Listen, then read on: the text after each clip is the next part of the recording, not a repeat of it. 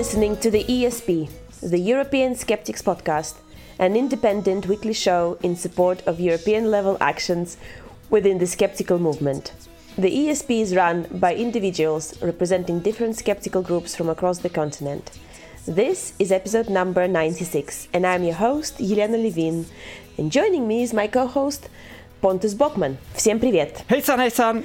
Hey! So, yeah, back in the saddle. You, as you as you probably gathered, our listeners, uh, András is not around. Uh, he is otherwise engaged. Yeah, we have mis- we have misplaced him this week. So So, yeah, it's gonna be just me and Pontus, and actually, it's gonna be another episode of interviews. oh, we have been very busy this autumn, as most uh, listeners p- probably know, with going to conferences and stuff. So uh, András recorded a number of interviews uh, at CICAP Fest, which was between the 29th of September and 1st of October.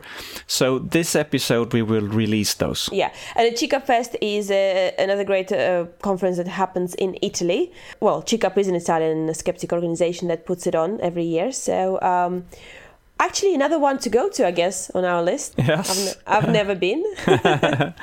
No. um, th- it's normally autumn. I guess autumn is the time for all the conferences out there, and uh, it's been really busy.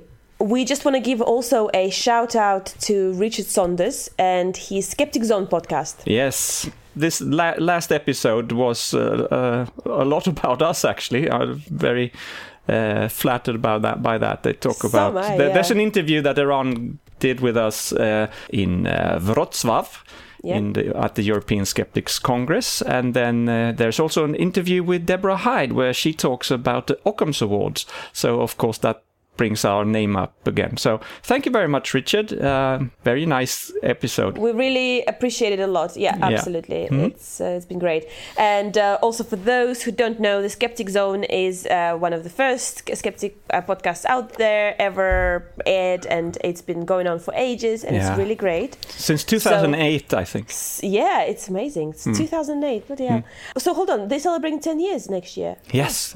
Yeah. Incredible. So for those who, who never listened to it, su- subscribe. It's it's a great show, and we are going to be all over episode number 470. Wow. If you, Yeah. If you think about it, we are only babies. 96 episodes in. All right. so I guess there's not much else left to say, but go straight into the show and uh, listen to the interviews from Italy. Yes, let's do it.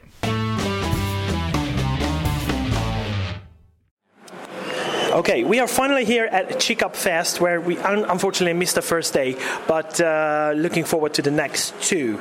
And I'm standing here in the cloakroom with Francesco Grassi, who is uh, the author of a book titled Crop Circles: Signs of Intelligence, uh, which is available on uh, iBookstore and uh, Amazon as well. Um, so, Francesco, are you actually doing or making crop circles? Yes, I'm. I'm doing during these years uh, crop circle. I started uh, to make crop circles in 24 uh, when I went to UK and I to learn the techniques and the guys there. So I learned the th- techniques how to do that, and I when I come back to Italy, I started to create my own crop circles in Italy. Okay, but. I'm not only a circle maker, as they say, because you are circle makers if you create crop circles, but I'm uh, a researcher. So I started researching this subject since uh, around the 2000. So I, I investigated a lot of myth, legends around the crop circles, and I and I wrote uh, this book just to collect everything in, in one book, so a- anyone can know everything on the crop circle subject. But yes, but uh, I create crop circle. I'm a circle maker. That's wonderful. And uh, I, I'm holding your book in my hand, and uh, yeah, on the front of the book there is a beautiful, beautifully created crop circle, which is not only a circle; it's a, it's a piece of art. Yeah, yeah. And that's beautiful. And and you told me earlier that that is your own work. Yeah, yeah. It's uh, um, if you can uh, find over the internet, you will see this is, this is a formation in Italy, in Piedmont. Uh, It, it was uh, I, I made that with uh, seven seven in total people we were, and it was in 2011. So we, we created that in June 2011. It's kind of a seven points uh, star with uh, you know it's a kind of flower with uh, with uh, with petals and so on. But there, there is also an encoded message there in ASCII. So if you are an ASCII expert, you can find what's written there. Uh, it's very intriguing. But uh, it started like this specific crop circle started as a, a social experiment because I wanted to do a crop circle, avoid to, to say to anyone that I did it like it happens usually. And then I started collecting all the reactions from the believers. So I collect everything, and I can show and I can prove in the, in the final chapter of the book that uh, my crop circle creates everything that it, it's created around all the crop circles that uh, are the myth now. So Like what? What are those things that, that it creates? for instance, they say that this is impossible, this is genuine, this is alien, because uh, it's written, I can re- reveal to you, it's written Enkiea. Enkiea is, uh, is a kind of extraterrestrial or the um, deities from the Sumerian um, era. So, because uh, we were in 2011, we were um, waiting for the 2012. You remember that, uh, the, Oh, yeah. you know, Oh, yeah. something should be should happen. Yeah, and Nibiru. So, but uh, uh, Enkia was uh, the, the captain, let's say, of the extraterrestrial in Nibiru. So that was just uh, to give, uh, uh, you know, um, an input for the people to start thinking and elaborating idea around that. And there are also some casual inputs there. So Enkia is written there. Nothing else is written there, but they found a lot of other information coded in some some uh, uh, tuft, you know, some um, um, wheat that we left standing in circular form. They said the constellation, they said everything. They counted. They they went uh, to a specific African geogra- uh, geographical points because with the coordinates and say that the extraterrestrials want to uh, say to the humanities that we have to give uh, water because there is uh, too sun uh, and uh, on. So if you find uh, over the internet, you can find it's me. It's me. this crop circle, it's me. That's brilliant. And um, how, how did you how did you get into this whole whole thing? How did you get interested in, in crop circles? I, I have been always interested in UFOs and strange things when I was younger. So crop circles Sorry, have you ever been a believer in UFOs? Not actually. When I was, mm, you know, 13, I, I, I read a lot of books, but um, yeah, I wasn't curious, but uh, I didn't was too much believer. I, I like to, to think that some someone is going to is, is going to, to the earth and, and so on. But uh, I, I stayed there, and then uh, uh, and then I found CICAP, and then I started to to use my researches and, my, and to, to empower the, the, this, this organization, and then in uh, 1999 to 2000 uh, I started to to investigate the crop circles because uh, it appeared a scientific um, manuscript uh, where uh, some kind of scientist proved that uh, some energies created these, these shapes into the wheat. So you know, because I'm an electronical engineer, so I wasn't curious because I, it's impossible. So I started to uh, investigate these scientific manuscripts, and then we I published with other two other two guys, three in total, a scientific manuscript uh, proving that everything is false, is, is not is fake, and this is as well in, in the book. This is the scientific part of my uh, research. Do you also give um, a bit of a historical overview of crop circles? Yeah. Uh, without giving away too much of that, what's included in the book, because it's probably the best for everyone to, to read it if they're interested. Um, how long did they ba- get date back? When did this whole mania of, of crop circles start? Yeah, the, the phenomenon started in England because it's uh, an English phenomenon. It started around uh, 1980. So it's quite young phenomenon. So there have not been any ancient uh, crop circles that we know of. Some people uh, tried to find, you know, like the UFOs, tried to find uh, in the past folkloric uh, um, t- um, uh, newspaper or Yeah. books where to try to find. But uh, I show in the book that uh, there is, uh, you know, some something that you're going to push and to force to to to, Yeah. to see something that there is there is not there. Um, but the phenomenon started in 1980 because two guys from England. Uh, Doug Bower and Dave Chorley, Doug and Dave, very famous Doug and Dave, they started doing this in 1978 because Doug Bower was in Australia in uh, 1968, and um, he was, um, you know, uh, captured by the Tully, the Tully nest phenomenon. It was kind of uh, close encounter of the second uh, kind, Yeah, yeah. because there, there is some something in the lagoon that was rotating, and uh, because he was an artist, um, he went back to the UK where he was born, and with his friend Dave, he said, "Okay, why we don't we cannot create uh, a circular shape in the weeds so the people can uh, can uh, can think that uh, um, a UFO has landed there." Yeah, yeah, and we, yeah, uh, they started like that. So this uh, started like a joke, but then it became very, very big because uh, other people started to create uh, shapes, complex shapes, and so on. And uh, as I was explaining before, this is very intriguing. Not only a religious part is put in place by the people that visit the formation, but also by the circle maker. Because when I went in UK, um, I took part in some uh, oration so we, before creating the circle, all the circle makers together, they pray some new age God, uh, saying, you know, something like the en- uh, uh, energies above us, please give us the strength to create the formation and so on. Uh, so the people that will visit the formation will be will, will feel positive and so on. So um, it's very. This is very difficult to understand. This is but I was there, and uh, it was very, very incredible for me. So I was part, and then I went back to Italy, and I started to create circles in Italy. And uh, I, I'm assuming you generated quite a lot of um, uh, attention with that. Um, back then, because in the 90s it was it was quite a large, uh, largely hyped kind of thing. Is it is is it still uh, the, the the case to to some extent, or or has it has it died out somewhat? Yeah, I can tell you that uh, in England, starting in 1980, uh, 1999 was a, a very famous year because Doug and Dave revealed to the world that they started this. So um, some people thought that uh, okay, the story is finished, but didn't finish. It goes over and over again. And uh, in Italy, actually, you know, the golden era of the crop circle was uh, mm, from 2000 to 20, 2007 and so on. But now it's kind of um, faded out, but it's still there. Okay. Um, even maybe in Italy because they know that I create crop circles, so they know that uh, when when they saw something, when they see something like that, okay, it's again Francesco Grassi that's Yeah, creating yeah. the circle. But uh, I have uh, enemies all around the world that uh, say this is real and you are.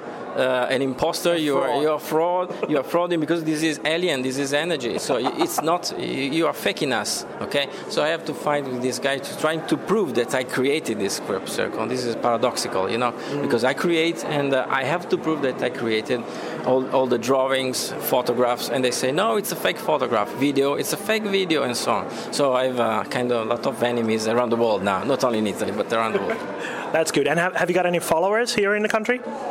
Yeah, yeah. A lot of people uh, started like believers. Yeah, I can tell you that uh, not hundreds, but uh, dozens uh, changed their mind after my researches. So they followed. At the beginning was, you know, kind of uh, uh, let, let me check, let me check. And so they found at the end that uh, that was uh, the right way to investigate uh, the phenomenon. And any followers uh, with regards to making the crop circles? So, uh, do you think there are any others who have uh, taken up the habit of uh, doing them, creating them? Yeah, in Italy, in Italy, eh, there are other circle makers. I know some one of them, not personally, but via uh, you know internet. They they, they they they ask some uh, technique. How do you do that? Uh, I can I do that. So we, share some information, and uh, but there is uh, you know kind of um, a, a parallel um, activity in Italy. So I can say I not I don't I don't know if now it's true, but. Uh, uh, UK is the first nation for the, the, the crop circles, and maybe Italy is the second uh, position. So we are we are at the top. Good job. Have you ever had any issues with uh, with uh, the owners of those lands? It's illegal to make to create crop circles because you go into some field, you create you you, you, you have you create damages, you know. Damage, but uh, in this case, I had the permission uh, of the of the farmer, or in, in some case, uh, in this case, I shouldn't reveal because otherwise he, he would reveal. So that was not uh, good for the social experiment. So in this case, uh, later, I, I put everything in place. But usually, I tend to uh, uh, check the permission, ask the permission, go there when I have the permissions. So everything is uh, is okay. But uh, you know, in UK, you go in one field, like uh, the spray art, like uh, the graffiti. It's exactly the same thing. You go in, uh, in, in in something that is owned by the farm field, and you create the the, the, the artwork, and you go go outside during the night. That's brilliant. Uh, Francesco Grassi, thank you very much. And uh, I believe your book is available both in Italian and in English. In English, is available uh, as ebook onto Amazon, so you can you can you can check. It's very cheap, and I suggest you you have to spend few euros because uh, it's full of any information. Yeah, if you are curious on the crop circle, you will find everything. If you are not curious about the crop circles, you will find a lot of examples showing that uh, how the minds works uh, around, um, you know, the religion, uh, how they create the system belief. And this is the main important thing that I found uh, during the, these, these experiments, these researches. Sounds very, very interesting. Uh, Francesco, thank you very much. And um, hope to see you around during the weekend. Yeah, thank you. See you. See you. Cheers. Bye-bye. Bye. Here we are on the second day of CICAP Fest in Cesena, in Italy, and uh, I just heard a fantastic talk by two gentlemen, um, historian uh, Francesco Paolo De Ceglia and Luigi Garlaschelli, on the blood miracle, quote unquote, of San Gennaro in uh, Naples, who's the um, uh, patron saint. And here with me is uh, Francesco Paolo De Ceglia. Uh, you are a historian, science historian at University of Bari, Bari in Italy. Oh, that far down in the south. And um, do you work with um, religious um, um, stories and religious uh, issues in general, or for some reason San Gennaro's story is something that appeals to you? It's a strange story because I was working on history of medicine and on history of phenomena connected with the blood. And I was in Germany and I was studying, was working on the history of vampirism. And you know, we have many. Uh, post-mortem phenomena connected with the blood and through the vampirism i discovered the history of saint januarius because it is a, a reviviscence of the blood after the death and it is very similar to the history of vampirism because in the 18th century in particular uh, catholics didn't believe in vampires but they believe in the action of the, of the relics. Okay. So, of the blood of Saint Januarius, for, for instance. And on the contrary, Protestants didn't believe in the uh, blood of Saint Januarius in this particular action, but they believed in vampires. yeah. So, from an, an anthropological point of view, it is the same. So, the necessity to believe that something can live after death too, the blood in particular. But in the Catholic country, countries, we had this, this kind of beliefs, and in particular, as far as the, the miracle of Saint Januarius is concerned, we can say that it was discovered at the end of the Middle Ages. In the, the, the first source comes from uh, 1389, and Excuse me. He was a was he an early martyr of of uh, Christians? Yes, this is the legend. We don't know if it is Okay. the, the, the right history, but the, the, what is strange is the fact that we, eh, the, the, the Neapolitans, knew the bones of Saint Januarius, so the relics in general. So they, they spoke in the different uh, sources of the bones of Saint Januarius, of the head of Saint Januarius too but they never spoke of the, of the blood. And after 1,000 years, we find this, uh, this, this blood and it is already liquefied. We have the, this source in which you can read. We have found this blood, which is the blood of Saint Januarius, and it is liquefied. But we had uh, we, we, we found another source, and it is it was written I think five years earlier, and we didn't say anything. So perhaps the blood was discovered in that period, and in the in the first sources we found. We can find only this, you know, a surprise to find something which is supposed to be dead and it is living, so to say.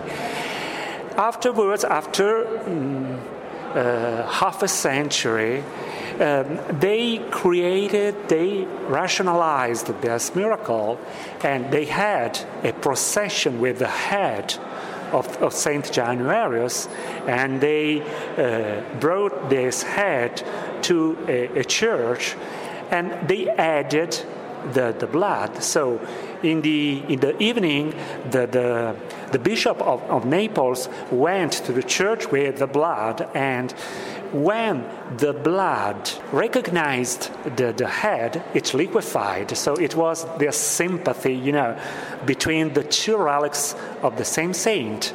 So the, the core of the miracle in the early modern age was the action at a distance between the two relics.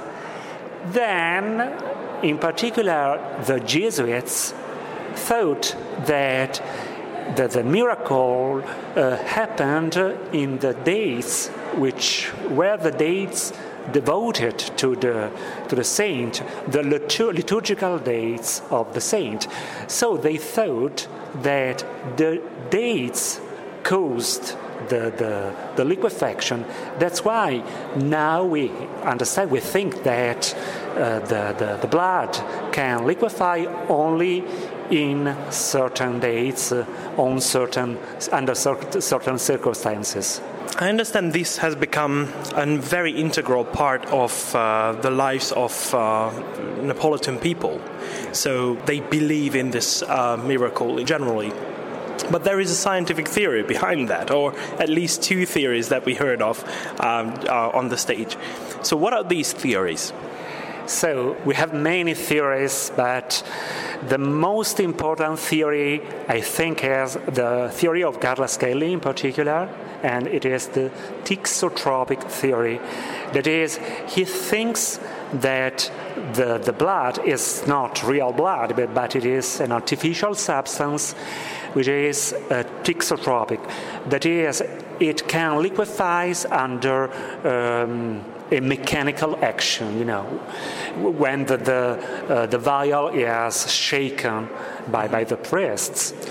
And it is a theory, but I think that the, the, the right theory is another, that is a theory uh, which says that the blood uh, can liquefy, uh, but only because of the heat, because it is a, a thermal theory. You know, the blood liquefies three times a, a year, so in December, in May, and in September. Last December, the blood didn't liquefy, and it is quite common that in December the blood uh, does not liquefy. In May it uh, liquefies very slowly, and it happened this May. And uh, in September, it, uh, it is found already liquefied when it is extracted uh, from the, the tabernacle in which it is conserved. So, And that corresponds very well with the with the, the temperature uh, peaks of, of the year, right? Uh, Yes, it is a thermometer. You know, Montesquieu too uh, had this this impression. It is not perfect because the mechanical action is important too, and you know, it is so to say isolated because we have the reliquary and then a sort of a little bit of room and another reliquary inside.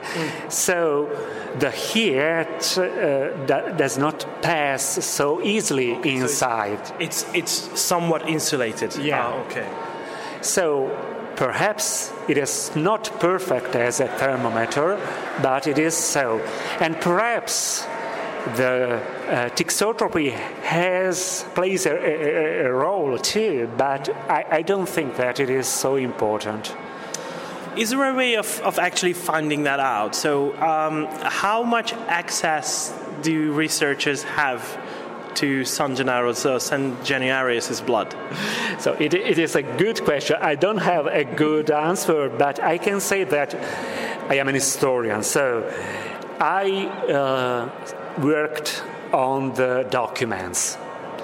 And I have to admit that uh, uh, people in the uh, archives of the treasury of Saint Gennaro uh, were very kind toward me. So they uh, let me access the documents. And as far as the direct uh, access is concerned, so um, I, I cannot say, but I know that uh, Garlaschelli asked to to check the reliquary, and uh, he had no possibility to do it. So it is very difficult. Some uh, scientists had the possibility to, to check, but uh, they were not, so to say, super partes, so they were connected with the, the bishop. So if you, if you are not in the milieu of the bishop, it is difficult to, to work on Saint Gennaro. Um, was there, um, if I understood correctly, um, unfortunately my, my uh, Italian is not very strong, but if I understood correctly, and Garlaschelli told us about uh, spectral analysis and um, and weight measurements. The former confirmed that it's probably not blood because it, it uh, gave up a completely different uh, spectrum.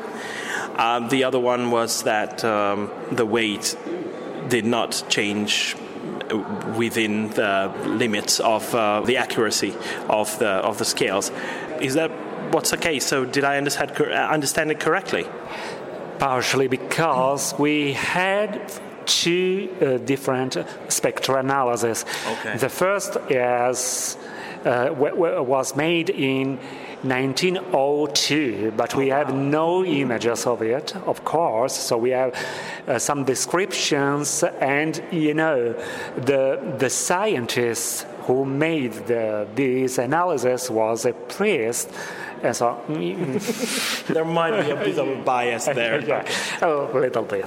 and then in 1988, we had a second spectroanalysis, uh, but uh, it was made by the same scientist who discovered uh, the blood group of Christ uh, on the uh, shroud of a Turin. so, you know. And we have some, some pictures uh, of this analysis, but it is strange because in 1988 he used um, the same uh, spectroscope which was used by the first person. So it was a, a- an old spectroscope. He had the possibility to use a different instrument, but we don't know why he used an old instrument. So these spectral analyses are not very clear.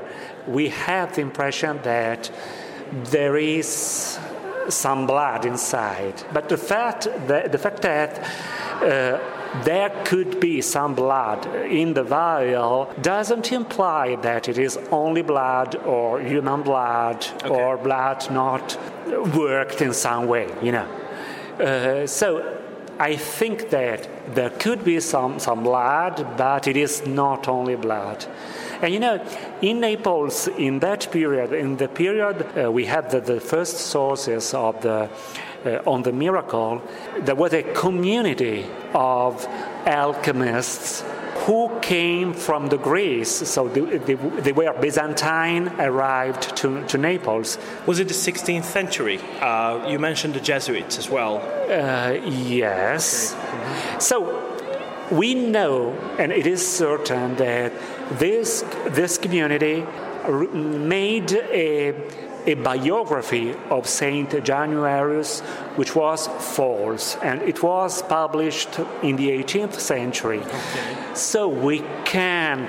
Uh, think that they, they, they, they made a, a blood too. We, we don't know, but we know that the blood appears magically only after 1000 years after the purported death of Saint Januarius.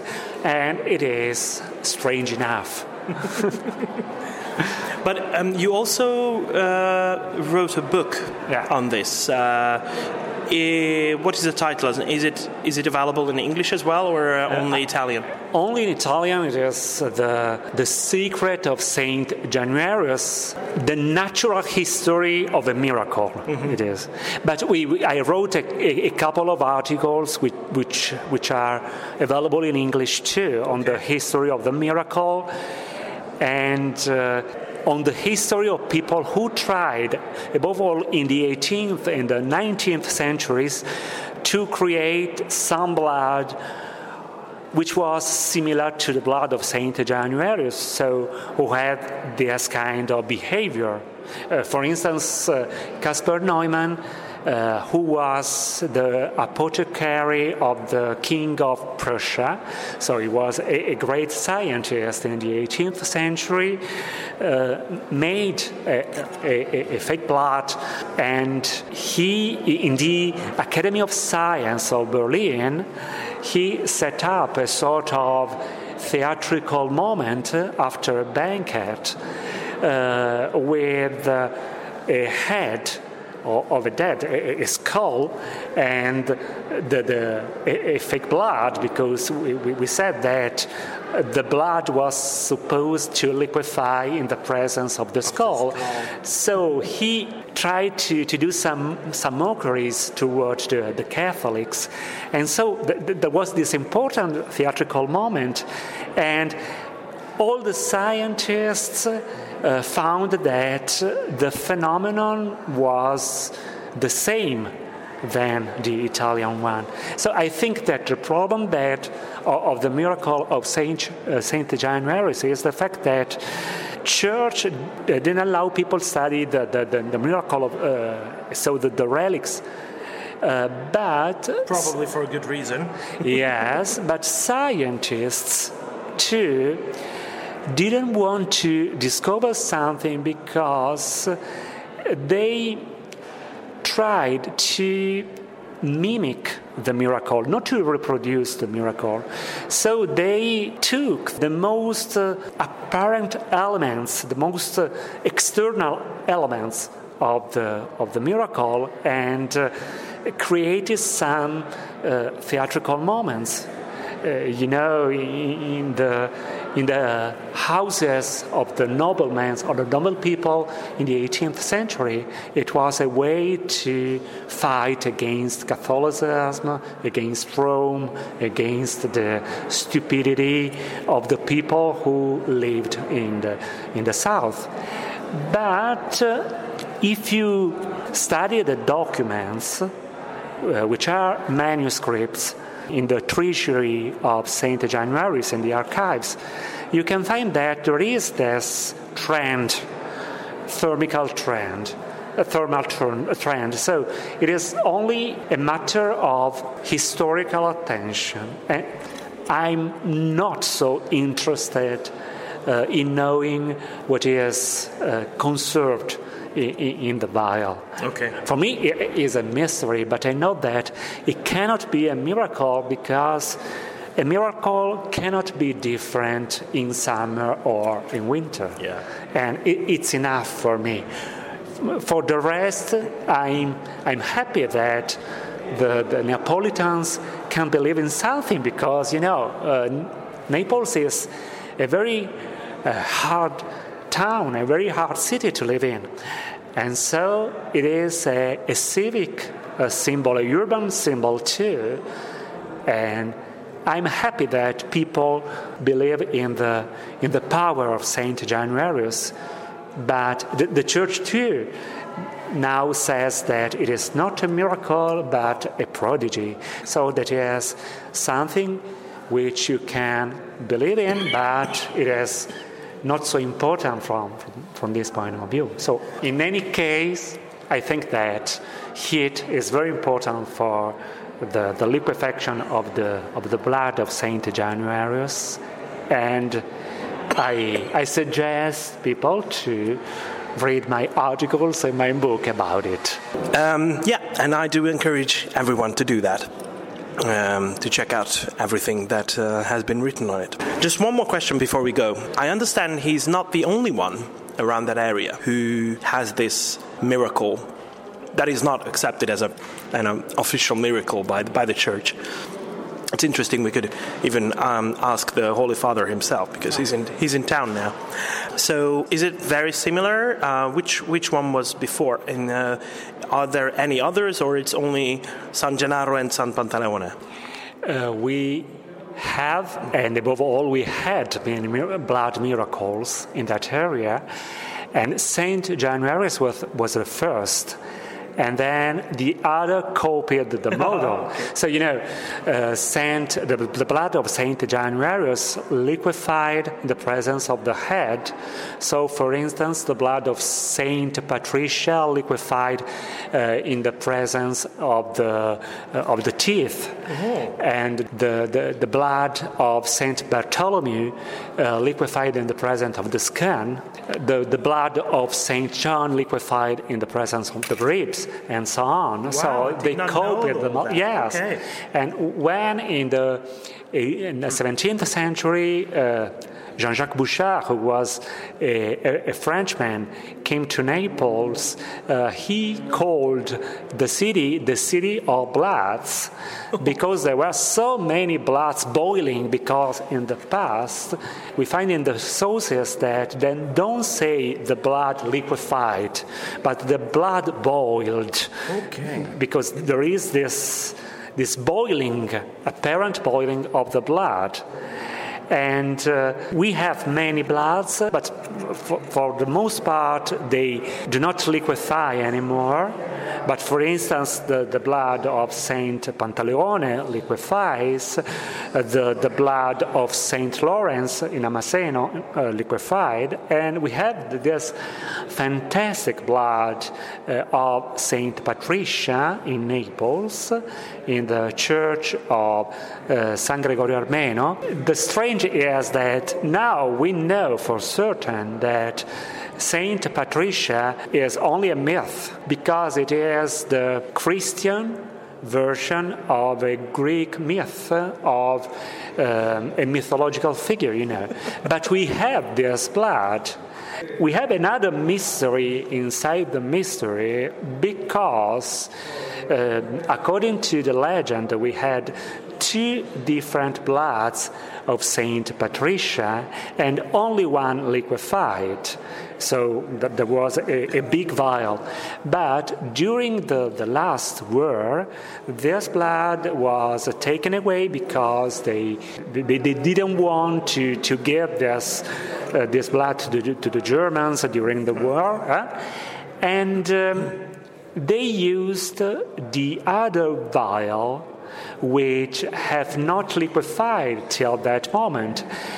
And in that period, so during the war, it began uh, to liquefy, and now the, the, the, the blood which liquefies is this second blood and not the first one. So the, the blood uh, which we uh, venerate is not the original uh, blood of Saint Patricia who did not exist. but the second blood of a person who did not exist. So, Well, I think we can establish it's not only God, but only his believers who work in mysterious ways, right? of course, yes, because if you have a miracle, I think that it's not the saint who makes the miracles, but the miracles make the saint. exactly. So in this case, we had the miracles, and then we have we, we, we, we found Santa Patrizia, and it is the same of, mm, for, for, for Saint Januarius. We don't know anything about him, but we have uh, the, the the blood, which is miraculous. So we build the history of Saint Januarius, who was a martyr, and so on. And you know, now we have uh, TV series uh, and other stuff like that. In the past, they, you know, exercise their uh, fantasy. Uh, constructing by constructing history and this kind of mythography. Now I totally understand why you're into the the, the history of belief and uh, these um, societal phenomena. Well, Francesco Paolo Ceglia, thank you very much for your time. Thank you. It's been fantastic having this chat with you. Thank you very much and Viva San Gennaro. Viva San Gennaro! Thank you. We're still here in Cesena, in Italy, and CICAP Fest is unfortunately over by now. But uh, the gentleman who's uh, standing right right in front of me uh, is probably um, kind of happy that it's that it's over. um, being um, the the leader of the organization that was responsible for running the event, Massimo Polidoro. Uh, hi. Hi, how are you? Uh, very well, thank you, and thank you very much. Uh, it was a fantastic experience for me. Um, so I congratulate you for uh, for this event and your your organization. You've got quite a good team and a large team as well. Yes, it's a large team. Uh, you know, this is a very big event. There were uh, like uh, 800 people. oh my God! Yes, it was sold out. We didn't have any more space left. You know, this morning there was a gentleman coming in town. Um, yeah, the, a huge following, but uh, we couldn't find place for him. He was all dressed in white. I'm not sure if you if you spotted him. All dressed in white. Yes, he was chanting, and there was all these people. "Ah, yeah, yeah, No, he lives No, in no, no. Rome, in a very big place. That that sounds vaguely familiar. Okay. Yeah, yeah. Well, anyway, there was no So we're no talking room. about the Pope. Of course, he was here. Well, he was actually here today, and you know, but eventually. It, it all went well. The, the organization was worked fine, and uh, everybody seemed to be happy. So has it been the largest event so far? So is it? Yes, it's been the largest so far, and it's been a, a departure from what we did two years ago, for example, which was a regular convention, let's say, with speakers and uh, and talks. And uh, at this time, we wanted to to go into the city and do more things around town. The main events were at this uh, beautiful Italian theater, uh, you know, like the, the Opera House with all the, uh, which is a nice, very nice place, and, uh, and there were many talks, but there are also shows and music and magic and uh, uh, performances of various kinds, and but also in other locations there were other lectures, there was there were workshops, laboratories for kids, there was an exhibition on optical illusions, there were lots of things in, in order to you know, awake the, the curiosity of the passerby, but also the somebody who doesn't know who, what CICAP is, and uh, maybe just, just stumble upon it and they say, "Oh, this is interesting." And is it something that you intend to keep up? Yes, you know, in Italy we have, um, especially in the middle season, let's say, which is uh, the fall, in the spring, uh, what we call festivals. Which is well, you have in other countries, of course, but in Italy there are so many little towns, bigger towns that have festivals on literature, on philosophy, on uh, on whatever you th- food, lots of festivals on food. But uh, there was a big festival on science in Genoa, which is a, a, a bit not uh, not as huge as it was, and uh, you know, but the interest in science is very high.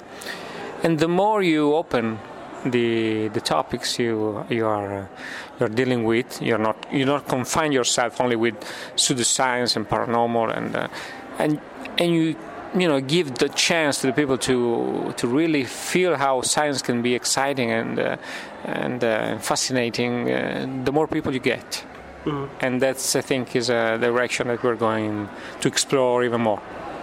That sounds very, very interesting and, and very useful as well. So, for example, what, one thing I, I, I spotted, um, I just realized it today, that some of the talks were not necessarily for skeptics. Because it, they sounded like skepticism 101, uh, but it's. I, then I realized that there must be a lot of people who are not even affiliated with the organization. They have probably no idea what skepticism is all about. Is that is that how how it was? Yes, that's exactly. We think that were that there were many people who, didn't exactly know what CICAP was, and they were maybe attracted by the names that we had because. Many of the names that we had in uh, in this fest were very popular and are very popular in the to the Italian public, journalists, uh, musicians, uh, actors, um, directors. We had very, you know, for example, one of the um, um, surprise guests that we had in a video this occasion was uh, the winner of the um, Sanremo Festival, which is a music festival very, very famous here in Italy. And the, the winner is a very comedic kind of uh, musician and he sent us a message telling us he was with us. It is uh, you know he just wrote a song that was on conspiracy theories debunking everything. So it was very online and it was nice to receive this uh, message. And then there was another one which is uh, an actor and a director who is very popular. He cannot walk in the street because kids and everybody run to him, want to take selfies. And we made him appear suddenly last night during the magic show, and everybody was excited. So these are many surprises that we that we luckily we can have because uh, we are becoming more uh, appealing. Let's say because before when we dealt only with paranormal, we always appeared to be those that uh, say that nothing is real. When we started changing this uh, uh, approach, things also from our side, of course, and we started to be perceived more and more like those are those that like science. Uh, those are the- they're- they stand for science. There's more interest. Yeah, but there, there, there was still a very strong skeptical element to it. so it, not, it Oh, was not a pure science No, no, event. No, no, no. We had, you know, talks on San Januarius blood. We had talks Yeah. on uh, uh, homeopathy, on vaccines, on uh, conspiracy theories, Yeah. uh, on anything you can find today in. In the skeptical movement, of course, and the speakers were uh, very high, high-level speakers. We had uh, many uh, good friends coming over, also from uh, the United States, like Massimo Pigliucci, Oh, yeah. uh, Susan Gerbic, uh, and of course the amazing one, You know, however, now that you mention Randi, um, it was quite quite um, a fascinating experience uh, following him all the way from from Wrocław, uh, and you, of course, uh, from Wrocław to here. And uh, the other day, we, we um, came across one another, and he, he just gave me the look that oh, not again. but I thought I lost him there. But uh, what I what I, I've noticed, and I couldn't help help but notice that. Um, he wasn't the greatest star here, and that's that's that's a very new experience in a skeptical convention. we have somebody who is uh, who's very who is very big here in Italy. It's Piero Angela, and he's very big not not only among skeptics. He's very big among every single person that it is in Italy because he's he's a not only a very famous science journalist. He's one of the most famous person that you uh, have on TV since TV started in the 1950s. because he was there from the beginning, and so everybody feels towards Piero like he's from family. Yeah. And you know, when they have uh, uh, surveys on uh, who would you like to have as a president, he's number one. Uh, who would you lend And money still to? he is not. he doesn't. It, well, you know, he, he runs away from any any kind of political Mm. involvement because he understands very well what that means and uh, what it uh, it involves, and he's, he just loves science and wants to talk about science and reason. Well, to sum it up, it, it has been a fantastic experience. you. Um, what's next? That's a good question. Next is a little bit of a vacation from this, not from millions of other things that we're doing. But soon we have to start thinking about our next one, and it cannot be. Uh, we cannot go back. Uh, we have to go this way, and we'll see. We'll see because uh, this is an event that has to be every year, and now we've always been doing it every two years because it's so it's so big and, and it takes so so much energy. But uh, that's probably the direction. I'm afraid. Well, I'm I'm going to start learning Italian uh, or practicing practicing my Italian right, because you, so that you know Italian already. I think I understood about 70% of, of, of what was said. Uh, my problem is always um, conversing with people because uh, speaking is more, always more difficult. Um, but next year, if you organize it next year, Yeah. I'm, I'm going to enroll again and I'm going to I'm going to buy a to it. ticket. Thanks very much, Massimo, and I um, I, I wish you a, a, a bit of out um, after this, um, a bit of bit of downtime, Just a couple of days. just a couple of days, and uh, hope to see you again soon somewhere. Absolutely, it'd be my pleasure, and uh, yeah, I hope to see you soon, and uh, everybody here listening. Bye, friends. Thank you. All right. Well, thank you so much, András. And I think, uh, well, I'll I'll try to maybe uh, make plans for next year to go to Italy because I love Italy. I have to Mhm. say, Oh, yeah. it's one of my it's one of my favorite countries to be fair. And now they have this festival to go to, uh, conference to go to as well. I'm not sure they have announced anything for next year anyway, but uh, yet. But, if they do announce if they it, do, I think that's something to go to. Yeah. But uh, please uh, look out for other great events around Europe in our calendar on our website, which is www.theesp.eu.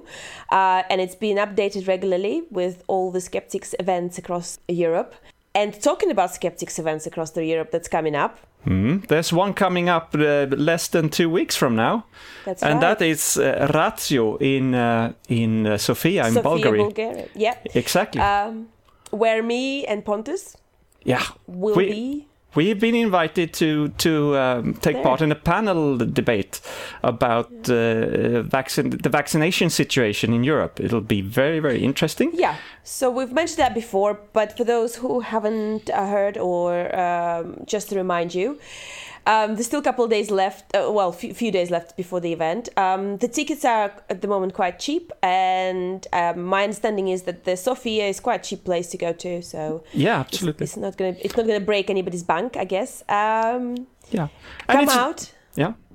And it's not just uh, us you can see there. There is Dr. Stephen Goldfarb, who is a particle physicist uh, working at CERN. So and of course, um, Chris French, who Christopher we all French, know and love. Absolutely, yeah, yeah. So he, he is, uh, if you don't know, he is a psychologist and, and specializes in paranormal psychology at the Goldsmiths University in London. And there is a guy called Udrivolf Pika who works with the European Commission. Uh, which uh, and leads a program called Copernicus together with the European Space Agency. So it's really high, high. Uh, well, apart from us, there are people who actually know what they're talking about. a lot of scientists um, and experts in the field there um, and what they're trying to do they're just trying to basically popularize science and get people excited about scientific topics but yeah. Yeah. I, I don't think we mentioned it. It's on the 5th on, of November. It's a one day event. Uh, I'm going to arrive a day early on the, on the Saturday, and um, so am i yeah, yeah, so we will probably meet up on on uh, on Saturday night then and do something fun. And if any of our listeners will be there on Saturday night, maybe we can do something together. So Yeah, get in touch. Let's meet up. Um, and I think that'll be it for this show. Um, I hope you enjoyed it and will join us next uh, time uh, when András is around as well.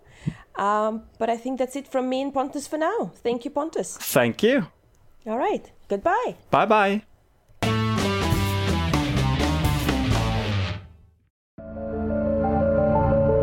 Join us at the third Denkfest Science Festival in Zurich in early November. How did discoveries in astronomy shatter our worldview? How rationally can we really think with our brains? Was the Reformation a necessary predecessor to the Enlightenment? And does Islam need a reform? How does a homeopath cope when she realizes that the discipline she studied can't keep its promises? 20 talks and panels on these and other questions from 2nd to 5th of November. As an ESP listener, you get a 10% discount with the code DF-FRIENDS. Students and individuals without income get 25% off. See denkfest.ch for details.